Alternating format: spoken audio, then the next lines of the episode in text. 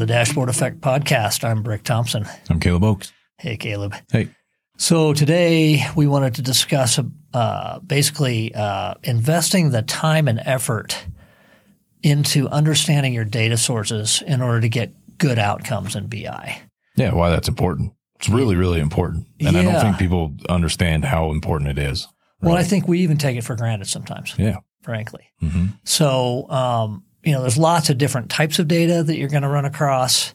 Um, you know, you could have unstructured data, you could have structured text data, you know, XML, JSON, that type of stuff. You could have Excel files. Mostly what we're dealing with, though, in this case is structured data, databases coming out of transactional systems like ERPs, um, and then put into some kind of good reporting format, some kind of data warehouse or an OLAP cube, something like that that makes it easy to deal with. Um, and as we were talking about it before starting to record, we realized that the data is often kind of a black box for the business users, and that's a real hindrance to getting a good outcome in a BI project. Right. I mean, if people don't understand it, they're not going to do anything with it. So, and they're sure not going to put much thought into how do I use this data because you just don't understand it. Right. Right. I mean, we've seen it.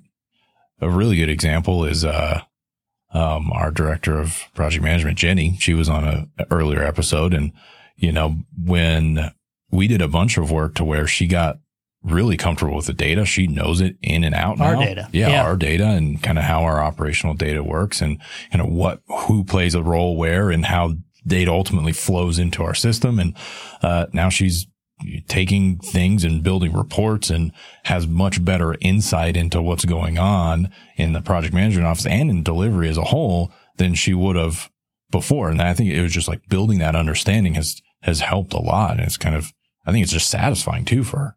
Yeah, that's a great example because she she would describe herself as not particularly technical. She's great at using technical tools. She's very smart, but not a BI report builder. And now she is Yeah. because she understands the data.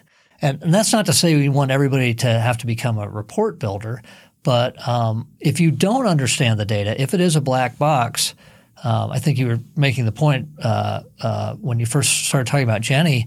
You don't even realize the opportunities to get benefit from doing reporting on the data. And on the flip side, you might assume you can get reporting or answers that maybe your data doesn't support, and that can be just as bad. Yeah. Right. Spin you off in the wrong direction and spend a bunch of time. And then it turns out it's not doable. That's yeah.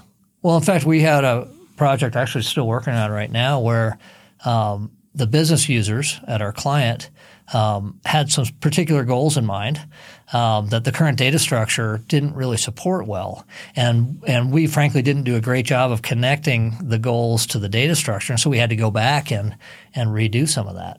Yeah, the goal just kind of we made a wrong assumption on what the goal was, and then and then uh, it was an educated guess, but you know it comes comes out it's something different, and what we had built just didn't work, so we had to build new structures and and build a different data set, and you know that's that's what can can bite you if you're not understanding everything. you Yeah. know, understanding and so the data. and that's on us and you know we're a fixed price project company so that's really on us um, but it's also on us for not doing a better job of connecting those business users with the data structure and how it was going to work to support various things sure, right.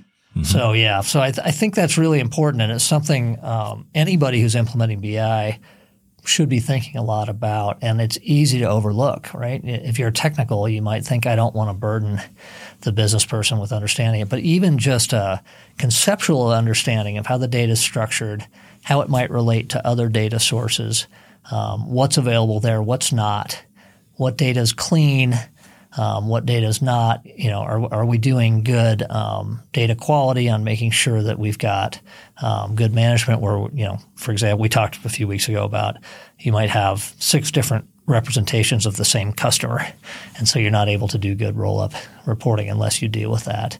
Right. Yeah. I mean, it's so important for everybody to at least have a basic fundamental understanding of the data, build a little bit of data literacy because you know, you may not have to do all of those things and understand all of the ins and outs of the quality, but you need to understand what you're looking at when you look at a report that you're going to build. You know, ultimately you do BI to build a report. And if you, and if your users don't understand what's there, there's a good chance that they're just going to ignore it. Right. Like I don't understand how this percentage is calculated. So whatever. I don't get, I don't get it. Gonna ignore it. Yeah. Yeah. It's a good point. Or they'll miss an opportunity to, to get even more valuable insight by just asking for something. Right. That the, the technical person may not realize would give them great insight. So. Yeah. Right. I mean, it's really that, that bridge between business user and technical person. And that bridge has to be there so that it's, it's actually interesting because the technical person has to know some about the business, right? They definitely should. And the business person then, and I don't think this is what gets talked about, should know a little bit about the data so that they can meet in the middle and create a good bridge between the two camps so that they can ultimately have really good reporting. Yeah.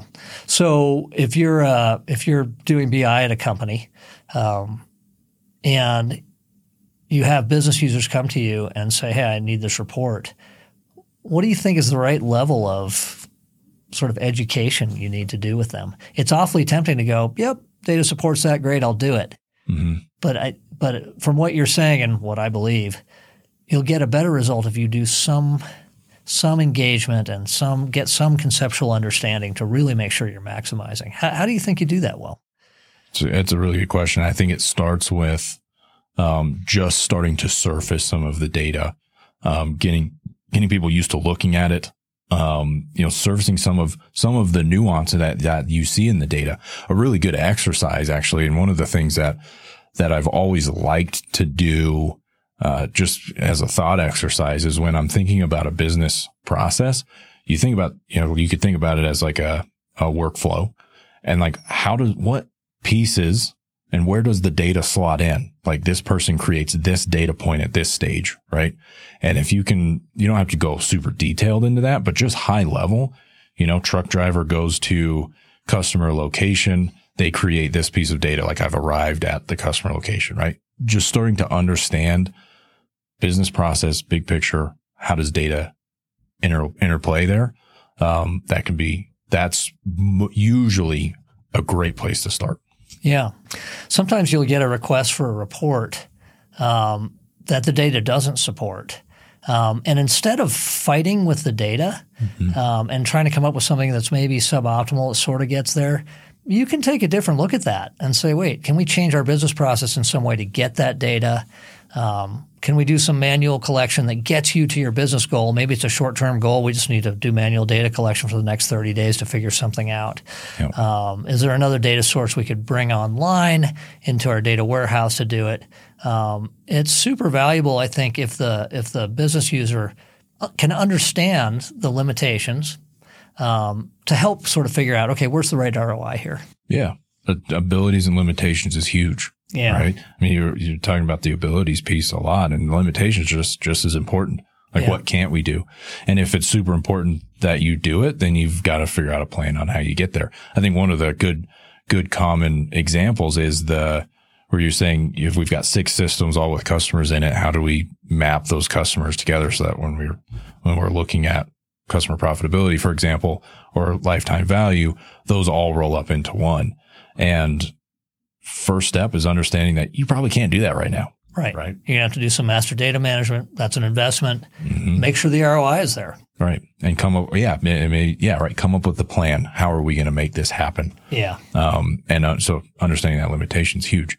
Yeah. Otherwise, you're going to set out on a lifetime value journey with your, to, to see that for your customers and you're not going to get there. Right. You spend yeah. a bunch of time and get frustrated and realize your data is not, doesn't support it. And on the flip side, if you have alignment, at least conceptual alignment on um, abilities and limitations, um, you can get so much further. You you gave a great example this morning how you were thinking about Chat GPT, which everybody's using for all kinds of stuff. Yeah, I was thinking that the biggest, or what I think is going to become a hindrance for some people, is just the understanding how it works. Like, how is it coming up with this answer? Yeah, you know, some there's going to be a lot of people that don't care.